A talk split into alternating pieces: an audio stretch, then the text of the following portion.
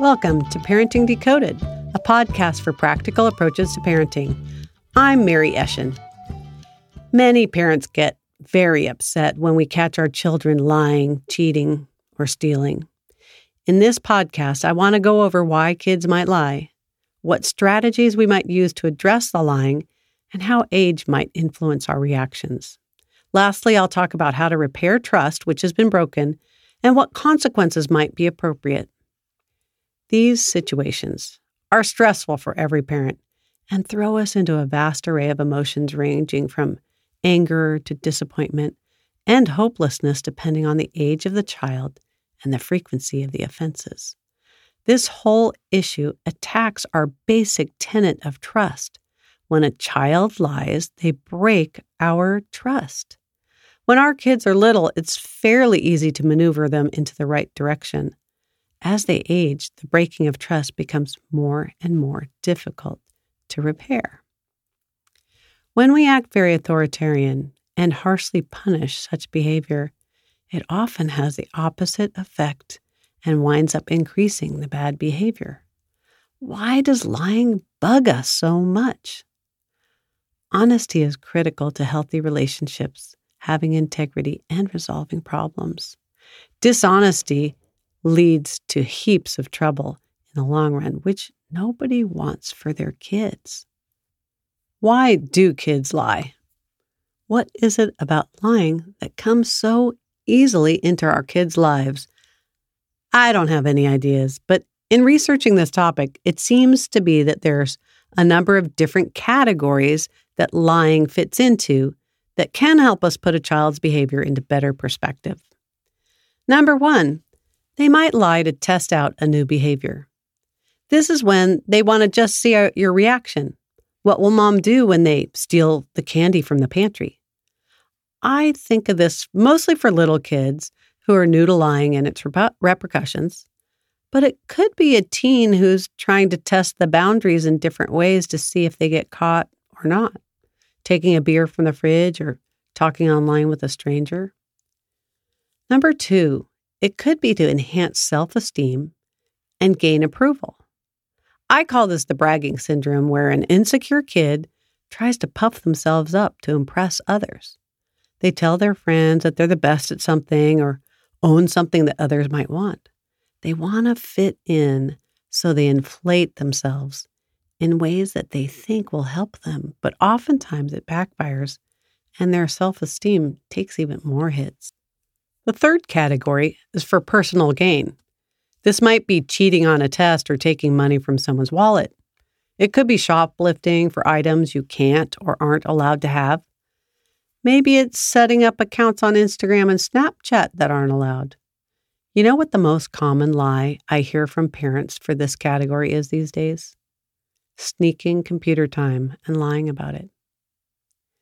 The fourth area I found is that they want to avoid punishment. Let's say your kid broke something or colored on a wall with markers, maybe pushed their annoying little sibling over. They are afraid you'll punish them. So when we ask, Who did this? you get a, Not me. Don't be surprised. When I was about nine or 10, I broke my mom's hair dryer, but I'm from such a big family that when all of us said, Not me, I was never found out.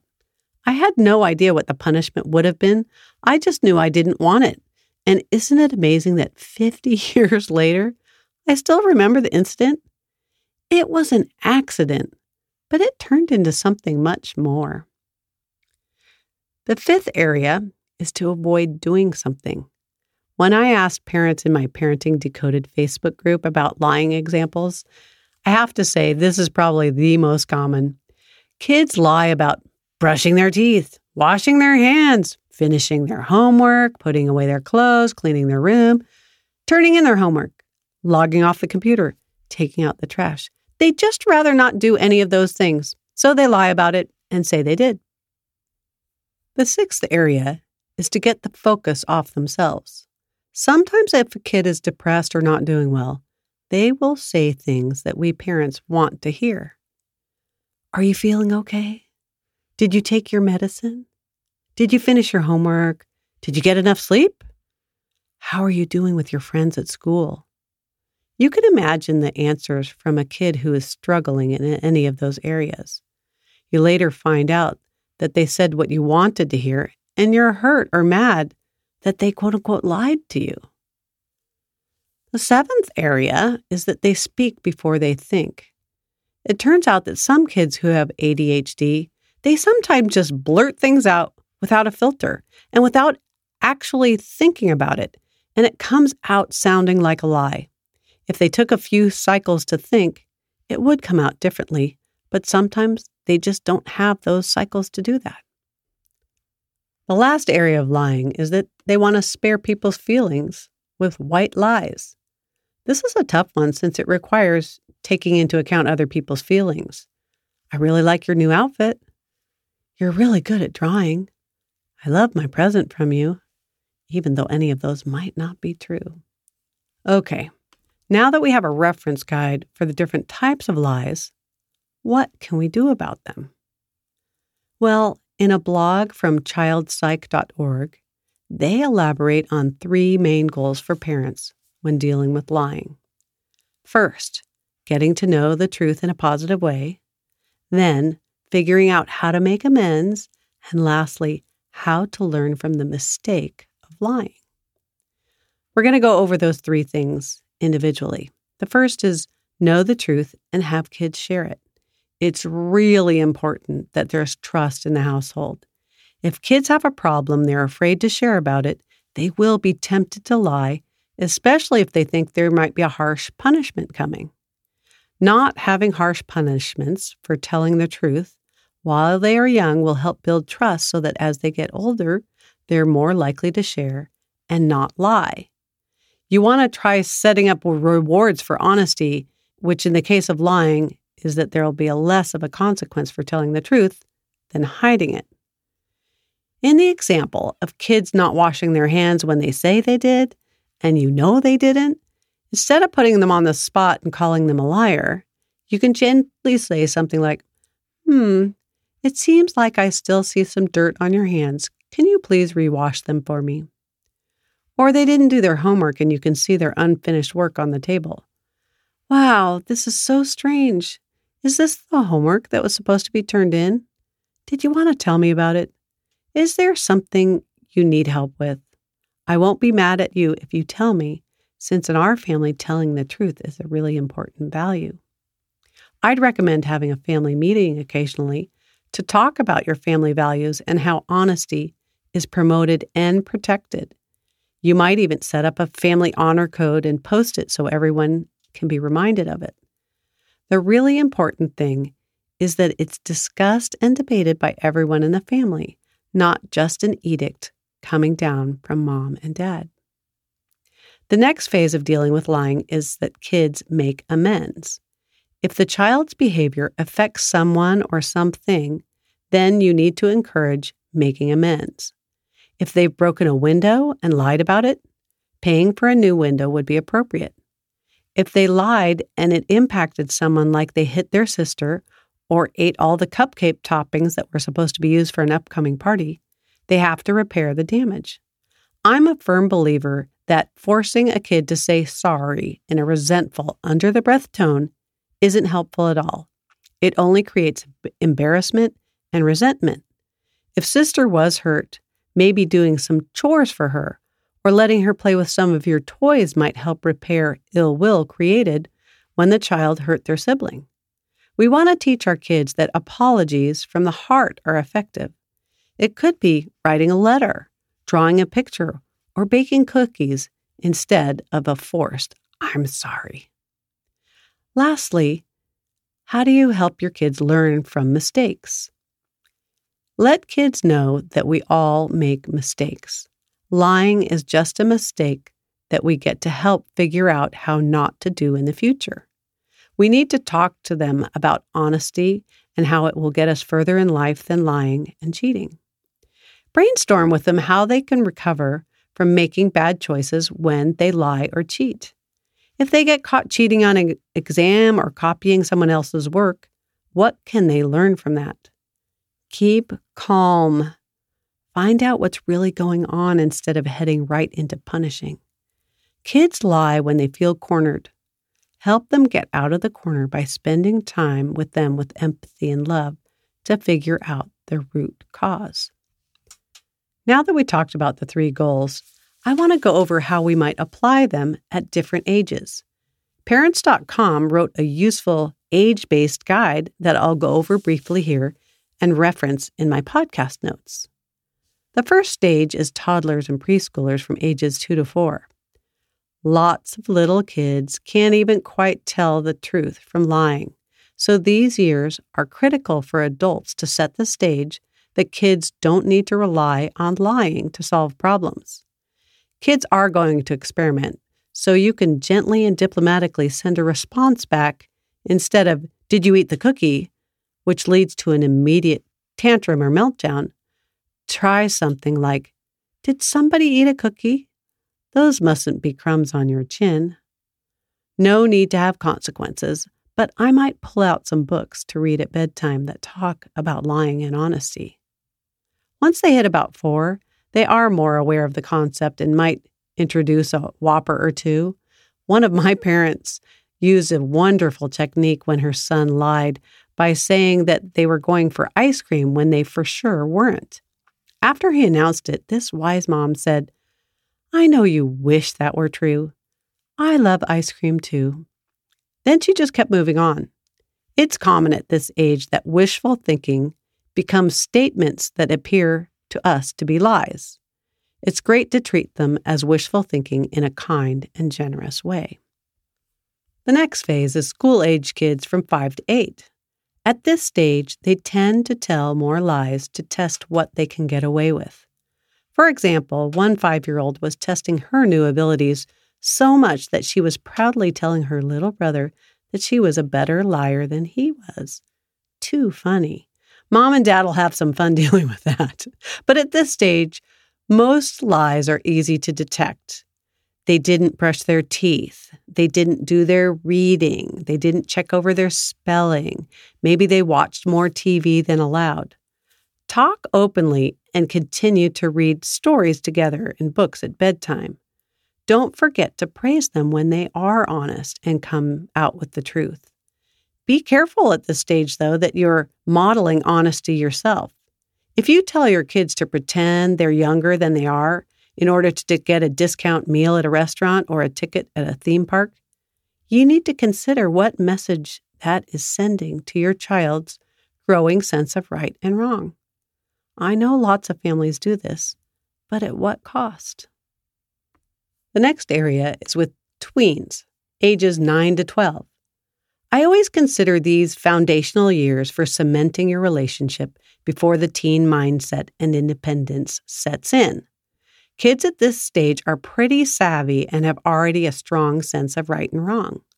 When they lie, they may have strong feelings of guilt being available for conversations about honesty is super helpful. Talk about how honesty impacts our lives. When we mess up, brainstorm about it. Have some special time with that child for a gentle discussion. At this age, you talk about things like little white lies and how to use them if they're needed to protect people's feelings. Maybe brainstorm if there are ways to be thoughtful without using white lies to get by. I know lots of parents at this stage are hit by lies related to computer use. Yes, I'm studying with my friends.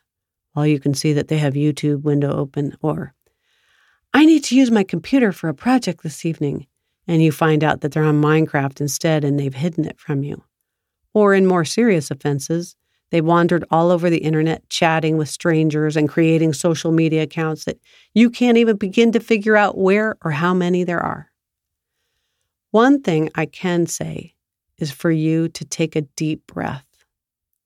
Trust is earned, and you have to roll back things to allow your kids to regain your trust.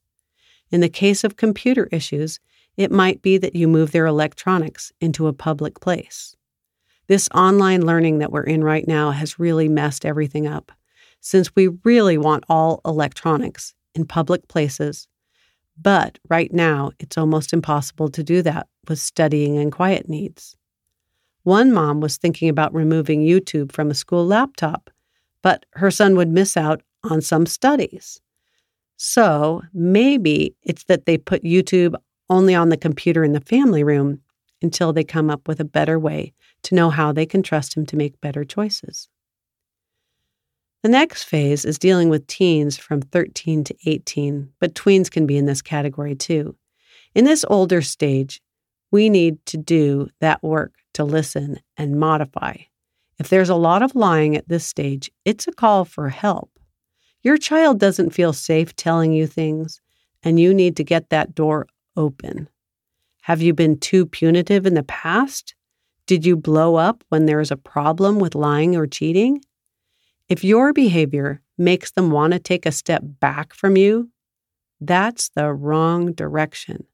Figure out ways they can trust you won't blow up if they have something that you're not going to like hearing. For some, this is setting aside special time to brainstorm, but for others, you might need to involve a counselor to help negotiate things. How do you encourage honesty? There's four things I want to talk about. First is that let them know that the truth is easier and reduces consequences, especially when planning ahead. Say your kid's been drinking at a party. They could lie about it, but you would want them to call to be picked up so they could be safe. So you have to strike a balance and have an open dialogue ahead of time so no lying is needed. If they don't turn in an assignment, find out why. Was it too hard? Did they have too much homework? Were they bored with the work? Talk about what could be done about it. If they cheated and copied someone's test or paper and got caught, talk about what was up with that. Are they feeling too much pressure to perform? Do they need assistance to catch up? Again, are they overloaded, bored, tired, bullied? Try to get to the bottom of why instead of just punishing the deed. Every time at this stage you're able to get to the heart of what's really going on, it's another avenue you've set up for being able to communicate with your teen. The second thing I want to tell you is to let kids know we don't expect perfection. Parents could say something like this I'm going to ask you a question, and maybe you're going to tell me something I don't really want to hear. But remember, your behavior is not who you are. I love you no matter what, and sometimes people mistakes. So I want you to think about giving me an honest answer. Giving kids a chance to reflect on this may lead them to telling the truth. The third thing about encouraging honesty is don't label your kid a liar. It's the behavior, not the kid.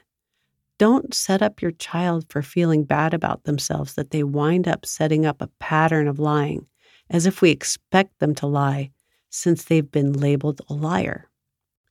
The fourth way to encourage honesty is don't corner your child if you know they lied already and put them on the spot. If you know they didn't do their homework, just say it.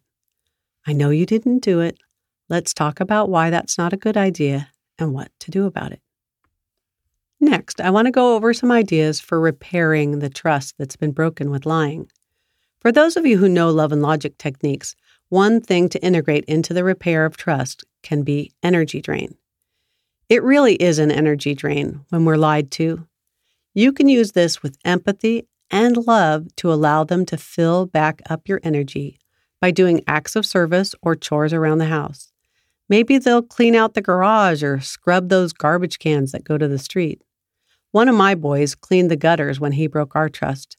He was a great kid and just happened to make a poor choice. He was glad to do that chore to fill back up our energy that he had drained and get himself right with us again. If you want more examples, take a listen to episode 10 on consequences. I want to finish up telling you a story about cheese pizza. It's from Natasha at Reading is Better Than Chocolate. She was raised in an authoritarian household. They were to do as they were told, no questions, no arguments. Mistakes were punished harshly, and lies were included in that. Her response? She just weighed up the odds of getting caught and lied at every turn. Yikes. Now that she's a mom, she needed to come up with a vastly better plan, especially since she had made lots of poor choices by the time she was an early adult. Her idea as a mom was to cultivate a program of trust and love from the get go. She and her son developed a code word that they agreed upon ahead of time. Whenever her son said the code word, it would create a magic spell where mom would have to listen calmly and not lose it. They had fun choosing a word together. They settled on cheese pizza. Well, they posted that word in their kitchen on their fridge so that everyone could see it with some simple rules that when the word was said, that mom would take a deep breath, count to 5, then not lose it. In only 3 days, her son came home from school and said, "Cheese pizza." Mom took her breath, counted to 5, and they sat down. He had torn his new trousers at school. He was able to tell his mom that he was happily playing on the playground when it happened. She gave him a squeeze and thanked him for being truthful. She's hoping that setting this up when he's young, they'll have lots of practice, so if the issues get bigger than holes in the knees, they'll have something to use to help them through. This story doesn't say to let your kids get away with not helping pay for new pants which I think you should brainstorm how that happens. But it's about getting to the heart of your child so that they feel you're on their side and they're safe to tell you even hard things. Life will get hard, and how we respond is going to impact how and when our kids are willing to come to us. Make your own plans for cheese pizza in your house. Natasha has a wonderful list of books in her article that you can use to talk to your kids about lying. And I'll put them a, a, link in my podcast along with another article about books on honesty from children'slitlove.com. Books can be so helpful as a jumping off point for discussions with our kids, especially when they're younger. But one book for parents of teens and tweens that can certainly help for us all is How to Talk So Kids Will Listen and Listen So Kids Will Talk. Communication is key to maintaining a loving relationship that will last a lifetime. I hope these ideas on how to handle lies and lying in your house are helpful. Please share this with other families. If you'd like a transcript of this or any of my podcasts, they are always attached to my episode notes and on my website. Please feel free to email me questions to mary at parentingdecoded.com or join my new Facebook group, Parenting Decoded for more chatter on parenting topics. That's all for now. Have a blessed rest of your day.